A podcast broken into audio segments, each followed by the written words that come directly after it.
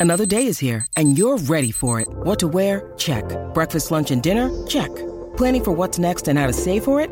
That's where Bank of America can help. For your financial to-dos, Bank of America has experts ready to help get you closer to your goals. Get started at one of our local financial centers or 24-7 in our mobile banking app. Find a location near you at bankofamerica.com slash talk to us. What would you like the power to do? Mobile banking requires downloading the app and is only available for select devices. Message and data rates may apply. Bank of America and a member FDIC. Look, Bumble knows you're exhausted by dating. All the must not take yourself too seriously and 6-1 since that matters. And what do I even say other than hey? well, that's why they're introducing an all new Bumble with exciting features to make compatibility easier, starting the chat better, and dating safer. They've changed, so you don't have to. Download the new Bumble now.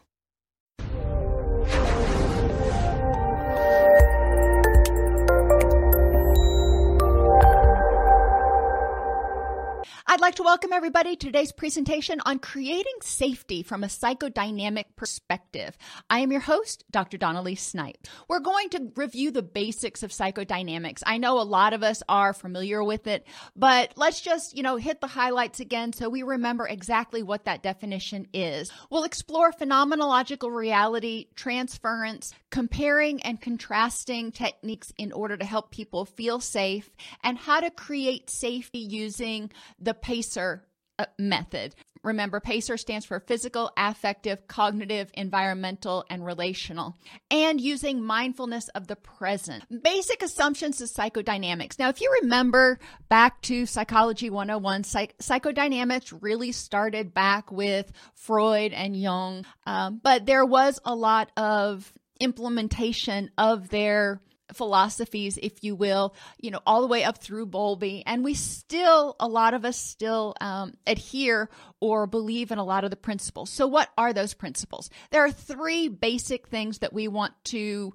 uh, reflect upon if we are using a psych- psychodynamic lens. One, Behavior and feelings are significantly impacted by unconscious and subconscious motives. Now, that kind of goes back to Freud and his id, ego, and superego, but we really want to focus on the fact that our behaviors, our feelings, our reactions are significantly impacted by things that are happening in our subconscious and sometimes our unconscious. Our behavior and feelings as adults are rooted in our childhood experiences, including our attachment experiences. A lot of times when we learn things, when we have an experience, especially a an intense experience, whether it's intensely positive or intensely negative. We form a schema about that experience and we file it away in our memory banks. And a lot of times we don't go back and check in on that schema in, you know, in the future. So we may be using outdated information.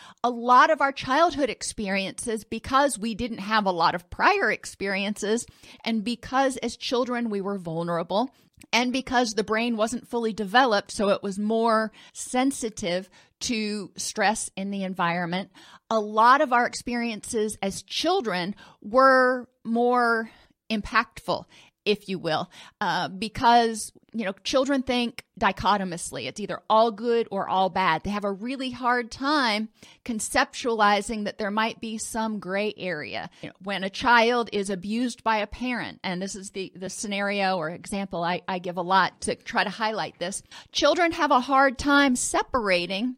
You know, my parent loves me, and my parent hits me. So if my parent hits me, that must mean my parent doesn't doesn't love me or I'm not worthy of love.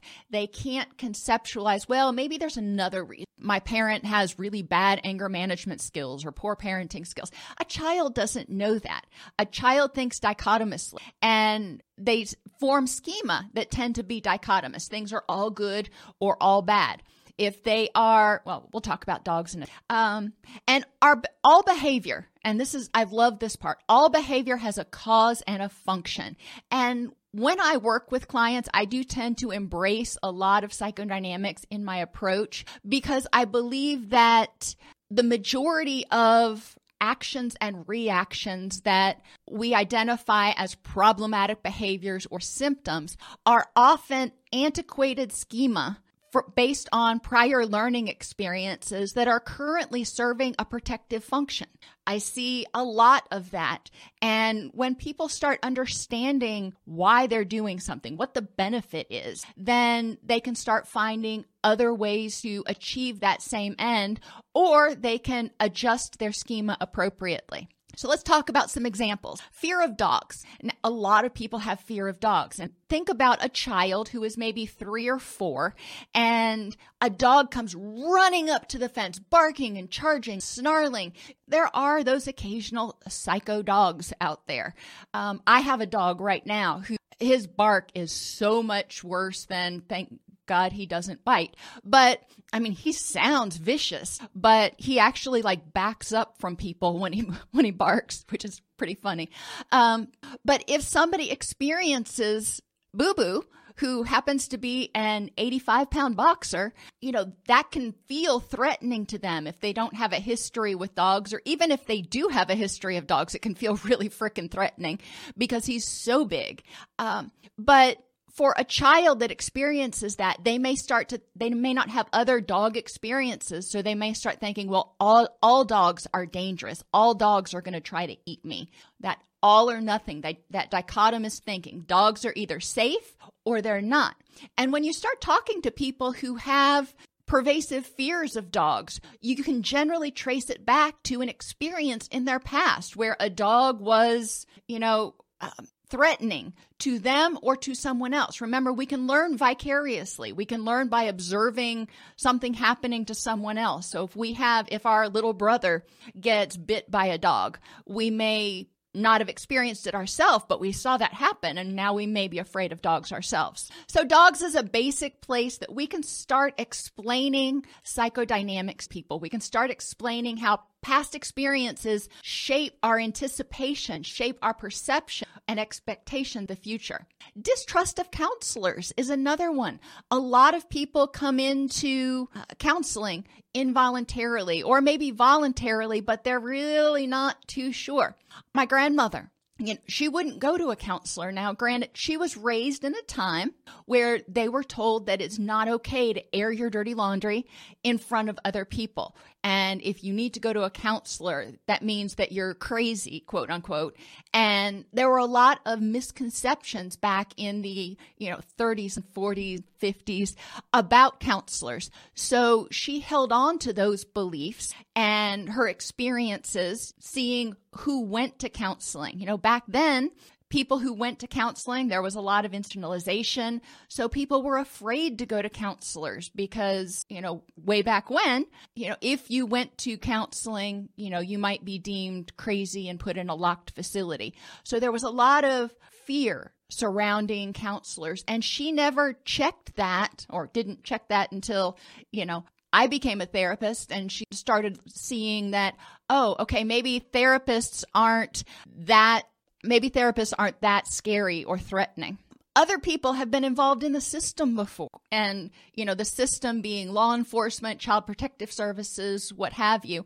And counselors are a representation of that system to them. So they may not be as trusting or as forthcoming with clinicians because they see them as part of a system that has taken their control in the past. And all of this, or a lot of this, goes into creating a trauma informed environment, recognizing the traumas of the past that are influencing perceptions of the present and the future. Clinginess and an uh, enmeshment in adult relationships. Well, if we think that a lot of our current reactions and emotions are based on prior experience, especially attachment experiences, and Bowlby wrote extensively on this, then we can see that our current interactions in relationships may be to avoid that abandon, to get that reinforcement or recognition.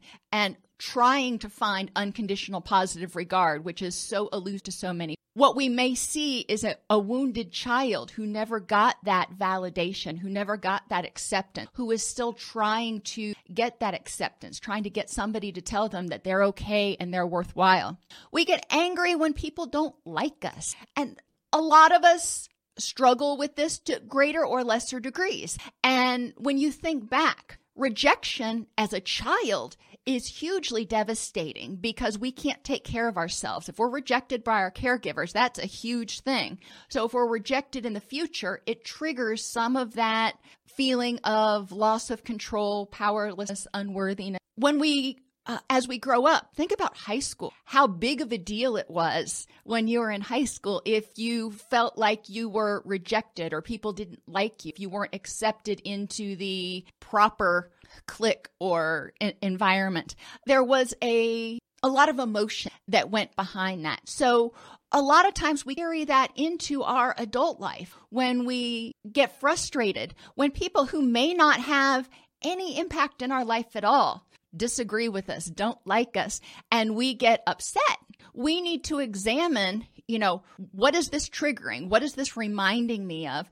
Does this person, is this person consequential in my life at all? At this point, when you were in high school, it may have felt like that person was sequential. Now we can look at this person on Facebook or Instagram or wherever or Twitter and think to ourselves, you know what?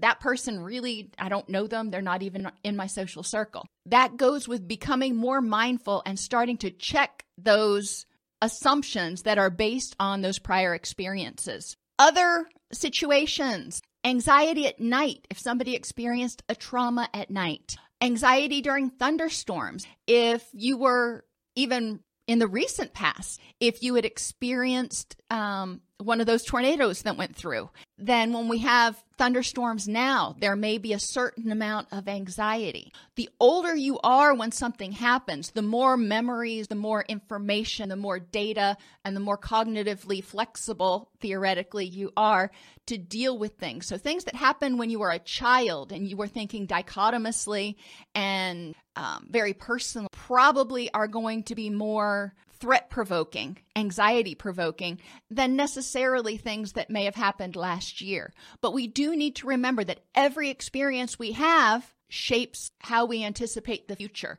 And so we becoming mindful of how we are experiencing things in the moment is important to helping us prepare for how we're going to experience the, the things in the future. We just had that tornado I guess it's been about two months now that came through middle Tennessee. And it was terrifying. I had never been through a tornado before. And, you know, I've been through hurricanes, and this was nothing like a hurricane. It was terrifying. Um, I am older. And I could reflect on that moment and during that moment that, okay, this really sucks right now, but this is an isolated incident. And I could use a lot of cognitive behavioral tools that we're going to talk about later to address it. A five year old doesn't have those.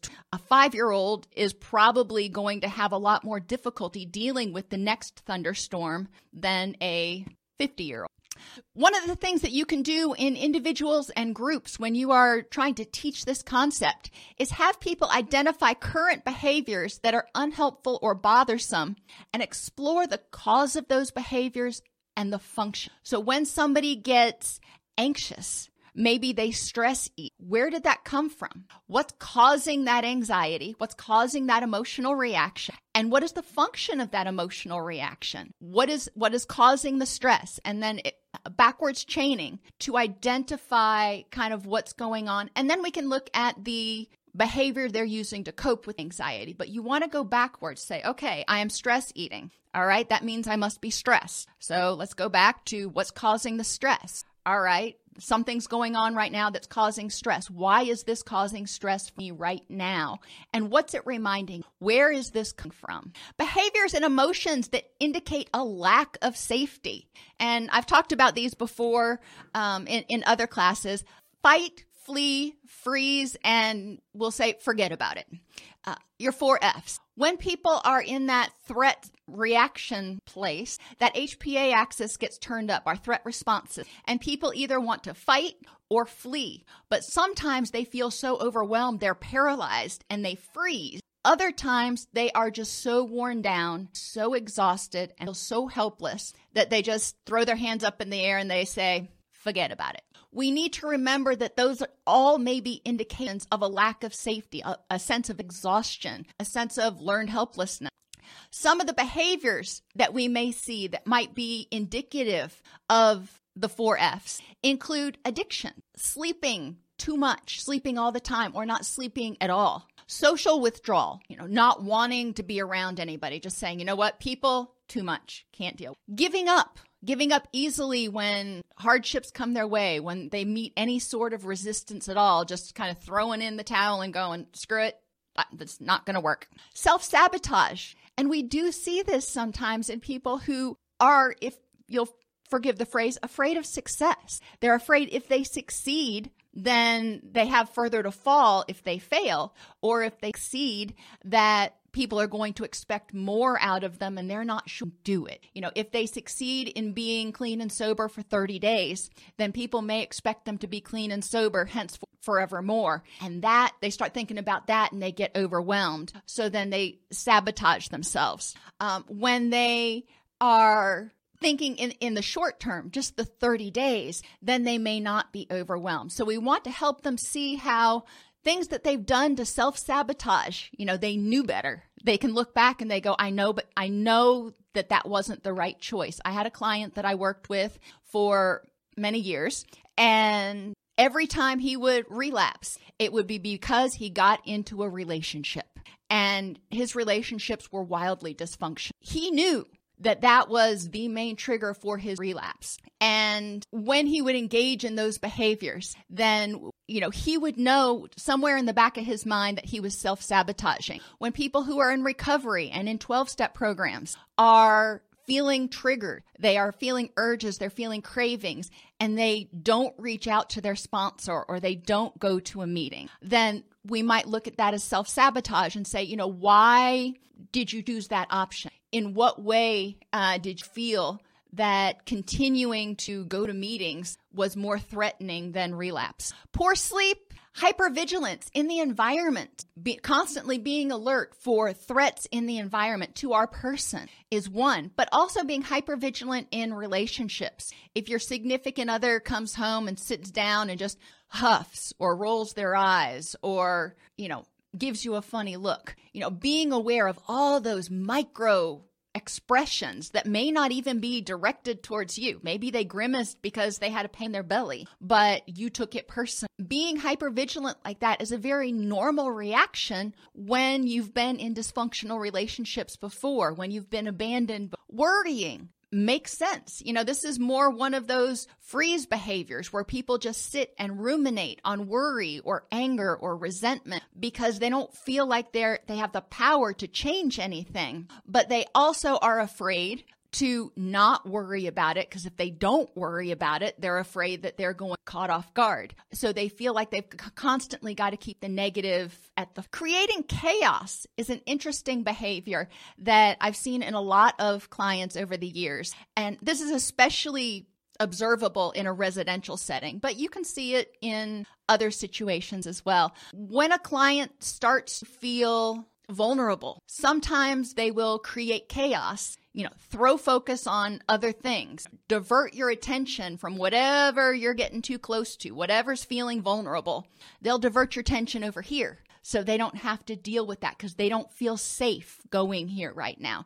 And that's okay. When people start trying to divert my attention from something, you know, I try to turn the attention back to it and go, okay, clearly something is making you uncomfortable about looking this issue, or you're at a point where you're feeling vulnerable. How can we help you feel safe? I'm not going to push them past their feeling of safety, but I want them to recognize that when they feel unsafe, distracting is a way of avoiding that situation. So, how can we make them feel safe enough to deal with whatever that issue is. And non suicidal self injury. We see this a lot, unfortunately, with clients with borderline personality tendencies, but also in other people when they start to feel overwhelmed, when they start to fear abandonment. Sometimes they will engage in the non suicidal self injurious behaviors in order to get attention you know, to get us to be there to comfort them so they know that they won't be abandoned. Um, and a lot of times it just comes back to something simple as that.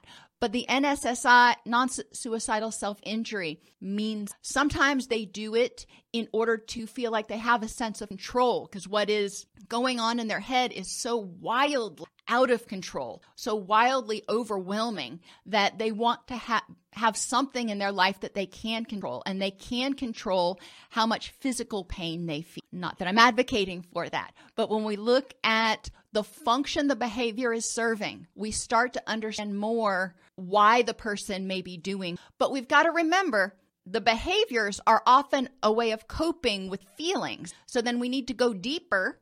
And that's where the psychodynamics come in. We need to go deeper and identify what is triggering those feelings. What is triggering that anxiety, that anger, that fear of threat?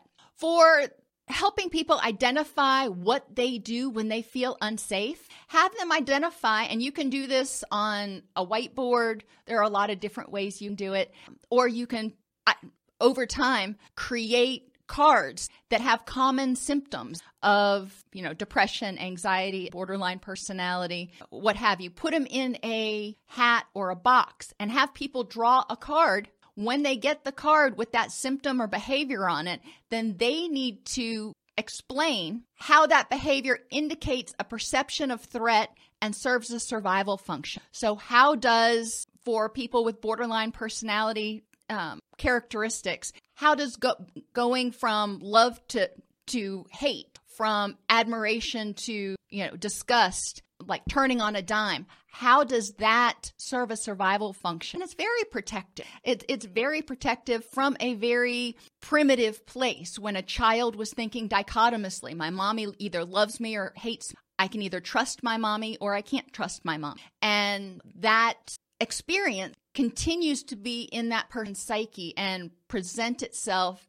and color the lens through which that person the world thinking in in dichotomous terms. Now on the other hand we also want to be aware of behaviors and emotions that indicate safety. We don't always want to talk about the negative because remember if you just eliminate the negative then you're left with a void. You have to add positive. We don't just want to take away unhealthy behavior. You ha- also have to add healthy replacement you don't want to eliminate you know, something without putting something else in its place that serves similar function. It may not be exactly the same, but that serves a similar function. For example, if somebody uses cocaine or alcohol to help themselves deal with stress and anxiety and depression, dysphoric emotion, okay, well, that is one way of surviving those emotions. However, if they are exploring the idea of recovery, what are alternate behaviors they can use to cope with those dysphoric emotions besides substance and, and start exploring it from that perspective. So,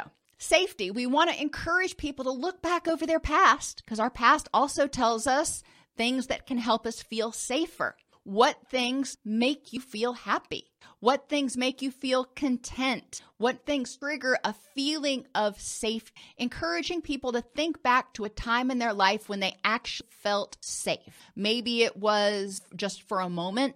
Maybe it was in a particular relationship or period of their life when they felt what was different, what was the same help them identify ways of becoming more assertive. When people feel safe, they're more likely assertive. When they feel threatened, they're more likely to either be aggressive or passive, which relates to that sort of fight or flee.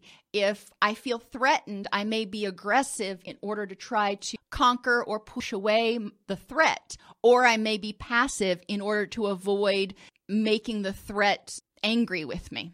Assertiveness is rarely when people are feeling particularly threatened to help people develop a sense of safety. Now, they, they may have a little bit of anxiety. None of us likes caution, but there's a difference between a little bit of normal anxiety and feeling unsafe and helping people start to recognize that, recognize the levels of anxiety that they are able to tolerate. We want them to have a sense of confidence and efficacy that feeling that they can affect their life and they're willing to do things to make changes, such as coming to treatment, following their treatment plan, going to work, having assertive conversation, determination and, and persever- perseverance. We want to see them willing to continue to keep going. When people fear rejection, when they fear failure, when they fear the unknown or loss of control, a lot of times, most of the time, they're not going to continue doing something. If they feel that that's going to lead to unpleasant consequences, they won't, won't persevere. So when we see determination and perseverance, we also see hope. We also see a certain amount of efficacy. When people feel safe they often have a certain amount of self esteem. They have a certain amount of confidence and love for themselves. They're able to relax. When we feel physical, we're able to relax. Feel like our basic think back to Maslow. Uh, when we when we feel like our basic needs are going to be met, then we're able to take a breath. We're not having to frantically search for a way to meet those needs because we know that the basics are going to be met. And interpersonal connectedness, willing to engage in relationships, is another sign of safety. A lot of times when people feel unsafe, they withdraw. Now, this isn't always the case. Sometimes they become clingy and enmeshed. But when we see people willing to form healthy relations, that often indicates a sense of safety. Just like on the other one for unsafeness, with safety, have people identify behaviors that they do that indicate that they feel safe. What do you feel safe? Um, what do those behaviors look like? When have they occurred?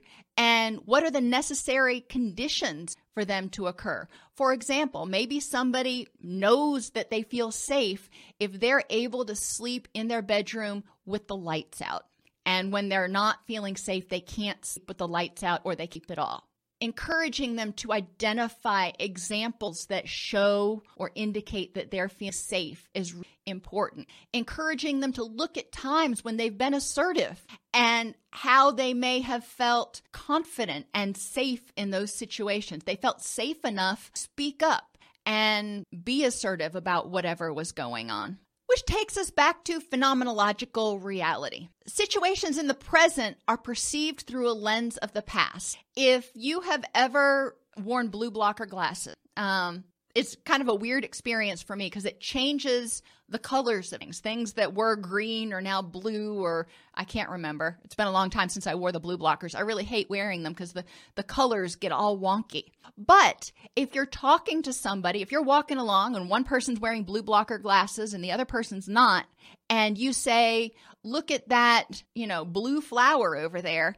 and they have no idea what you're talking about, you know, that's kind of what we're talking about with phenomenological reality. They are seeing life through a different lens, through different filters than you are. So they may not see things the same way you do. Situations in the past, such as personal and vicarious experiences. We talked about the dog earlier, having personal experiences. They can be positive too. When I, I grew up with dogs. So I have always been around sweet, you know, loving dogs. I've had the occasional dog that had an attitude um, or that got an attitude about something, but I had enough other positive experiences that in order to understand that, you know, if you go back to Piaget with assimilation and accommodation, I had to figure out, you know, my experience was with dogs, they're generally good, they're generally happy, they're generally nice. So what in the world was going on here? How can I fit this into my schema so it all makes sense? Because I don't believe that dogs are. So why was this dog, you know, aggressive at the time?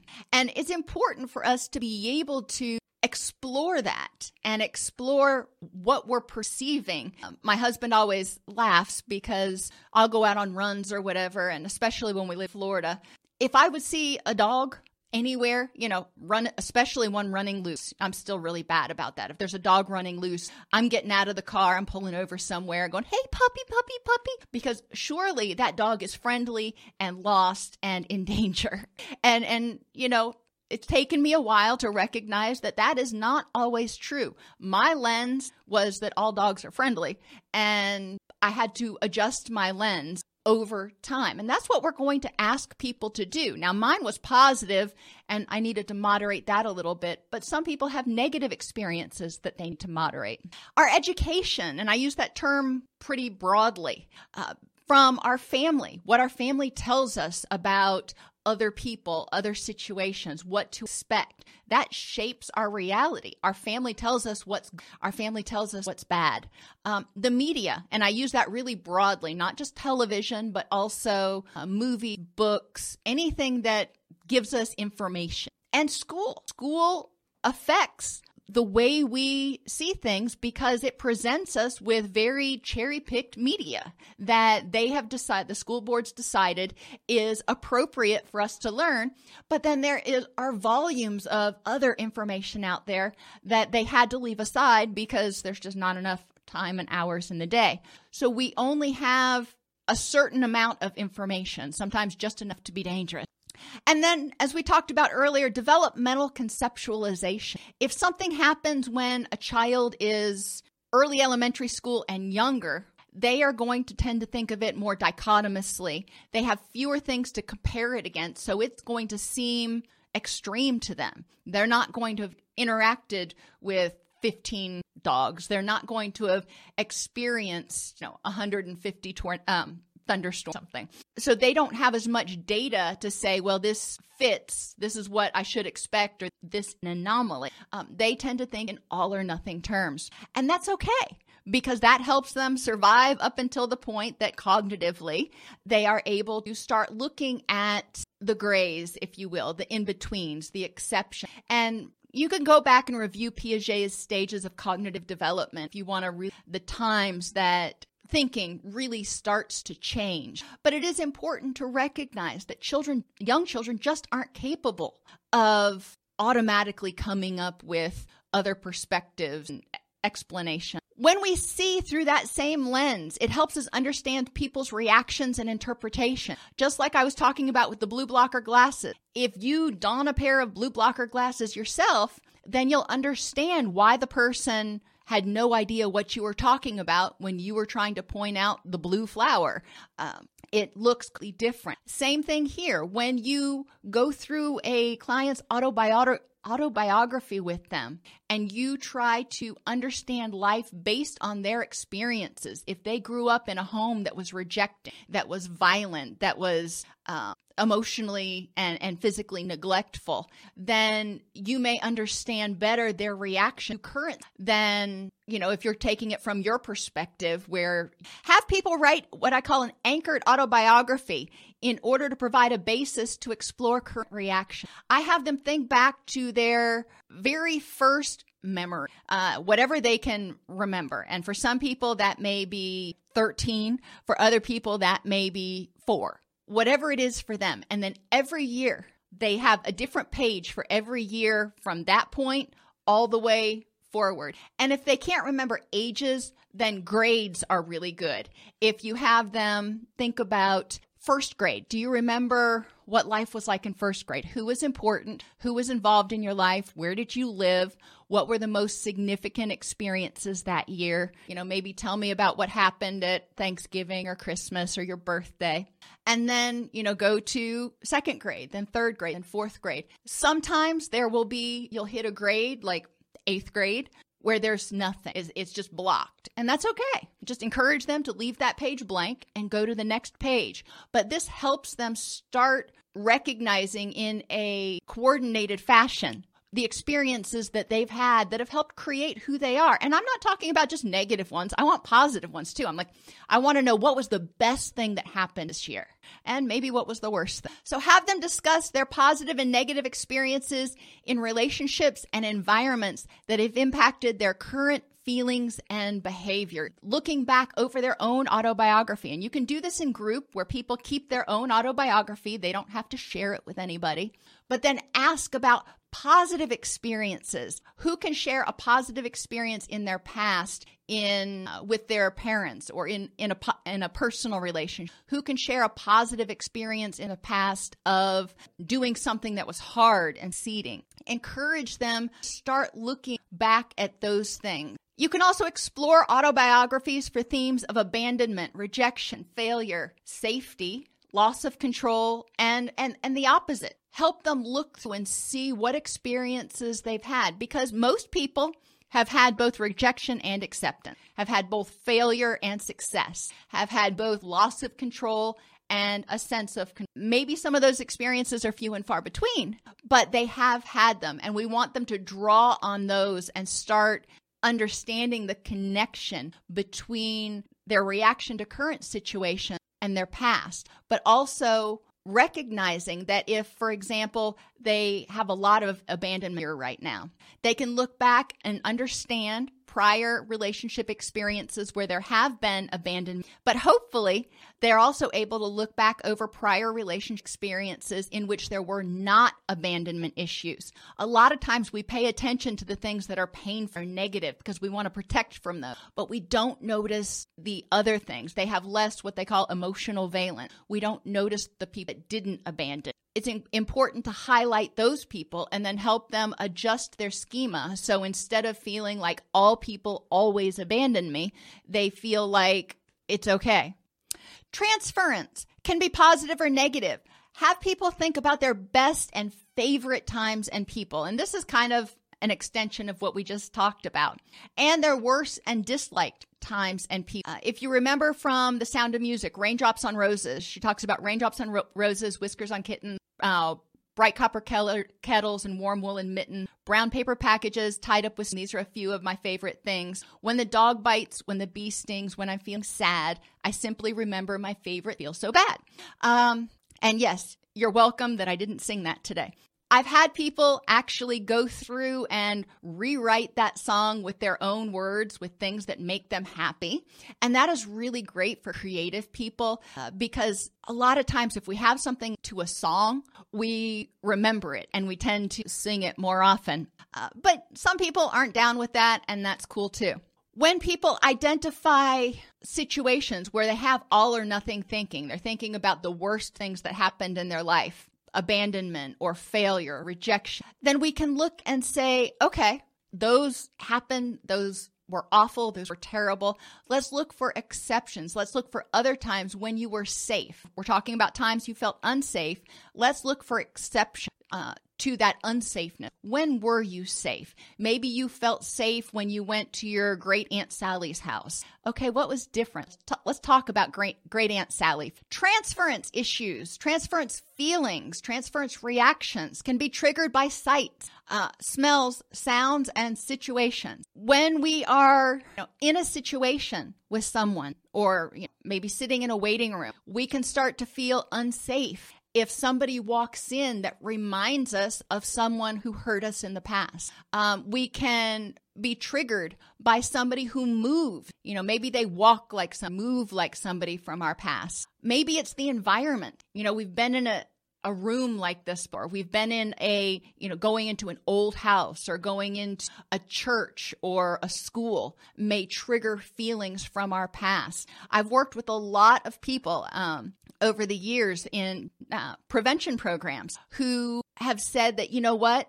There's just, there's no way that I, I'm really not motivated to participate if you hold it at the school. Because even walking into a school brings back tons of awful school and me work so good together. It's important to recognize how just how environment may trigger resistance or treatment noncompliance or anxiety. We want to look how an environment like a school may trigger a feeling of unsafeness, even if it's not the same school. You're working with an adult now and you're asking them to come participate in a prevention program at a school they never even went to. But walking into that, seeing those lockers puts them right back into whatever school they were when they were 12, 13, 14 and being stuffed into lockers or failing or whatever it was that was going on.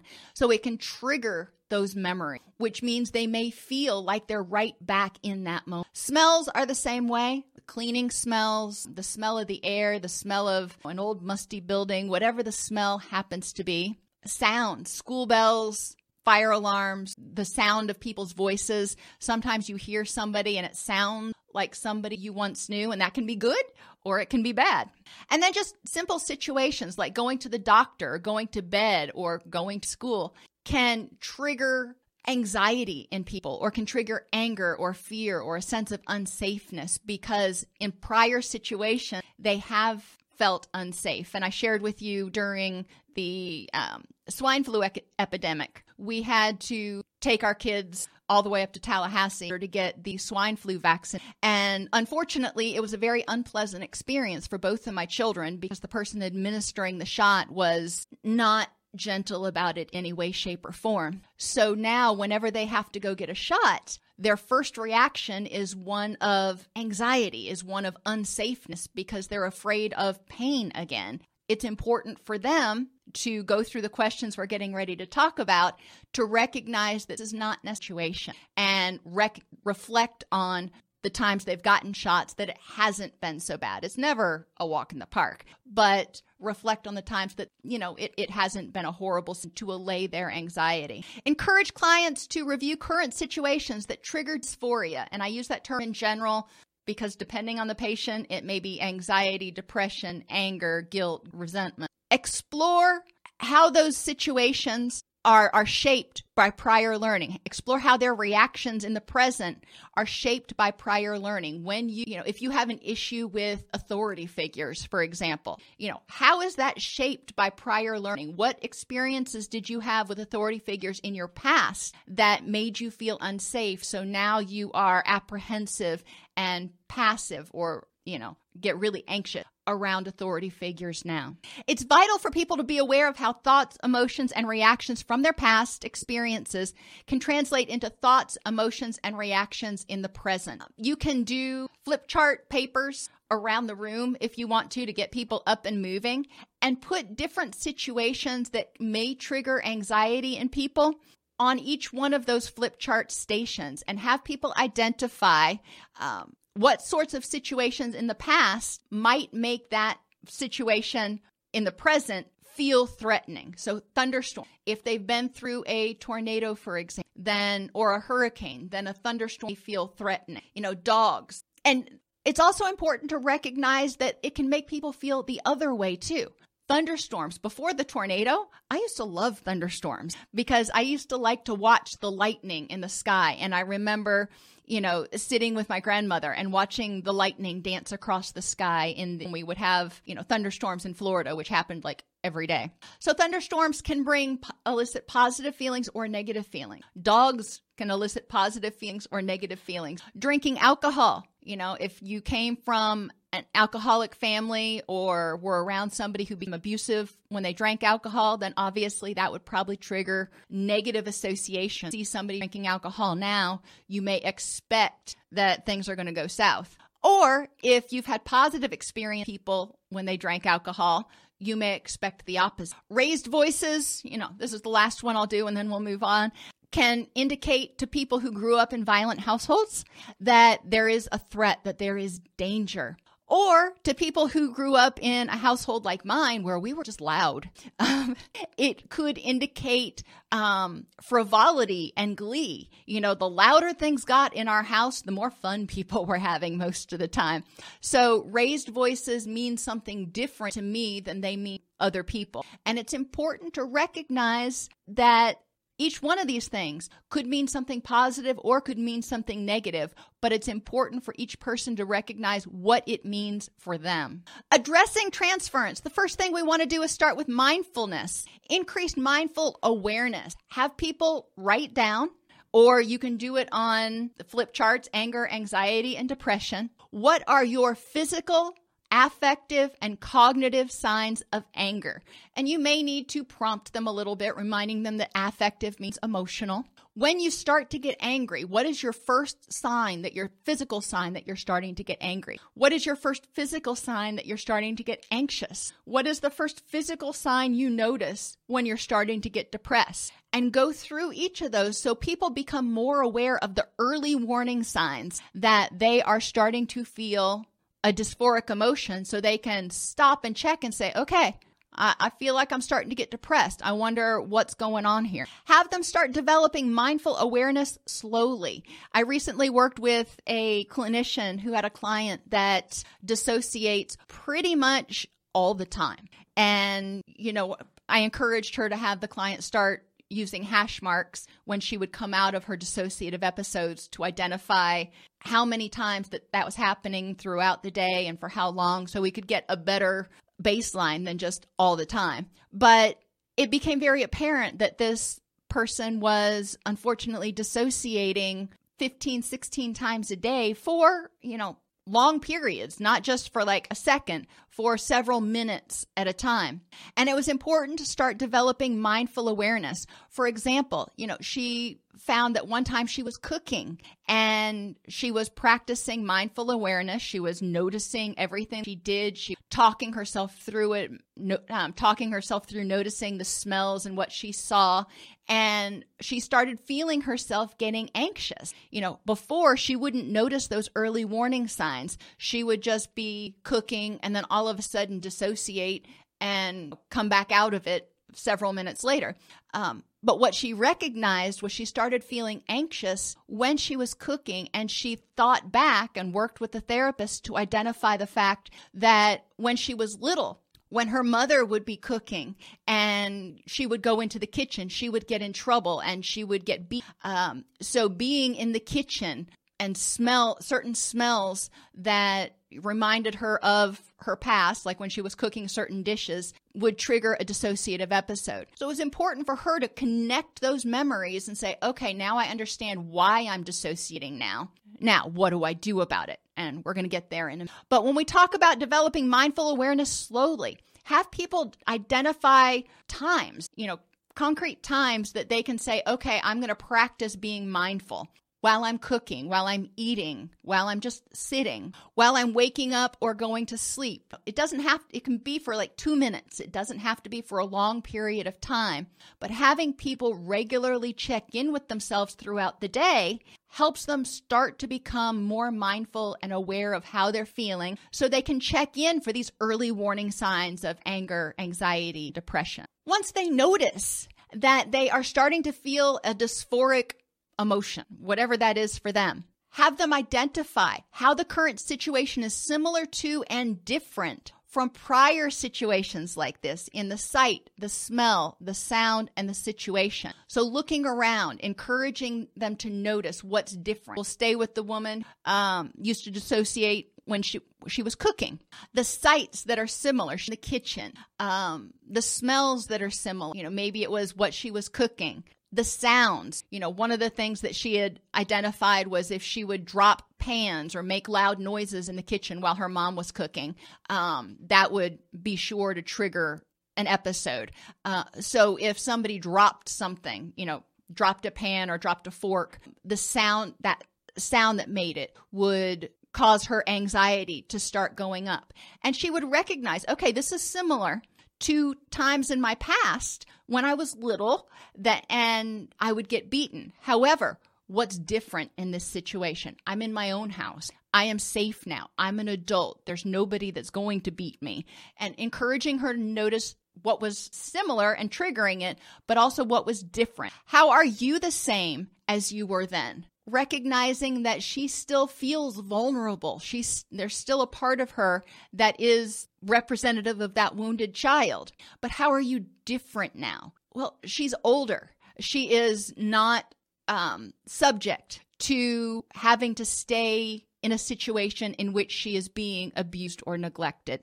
And what are the facts for and against the thought that you are currently not safe? So if you start, she starts feeling anxious when she's cooking, checking the facts for and against the thought that she is currently not safe, looking around, reminding herself in this particular situation that she is safe, and scanning for anything that would indicate that she's not. And generally, she wouldn't find any. So all of those things were helpful. Physical safety at home, work, car and in treatment. And this, for this one, I do like when I'm doing it in groups to have the stations around the room. Have people identify how they can moderate triggers for physical tension. You know, when you have your muscles all tightened up and your jaw all tight, uh, what can you do to moderate those triggers so you feel physically safe. Mindful awareness is one of them. Noticing when you're clenching your muscle. Deep breathing to help trigger that rest and digest response. Those are two things that people can do.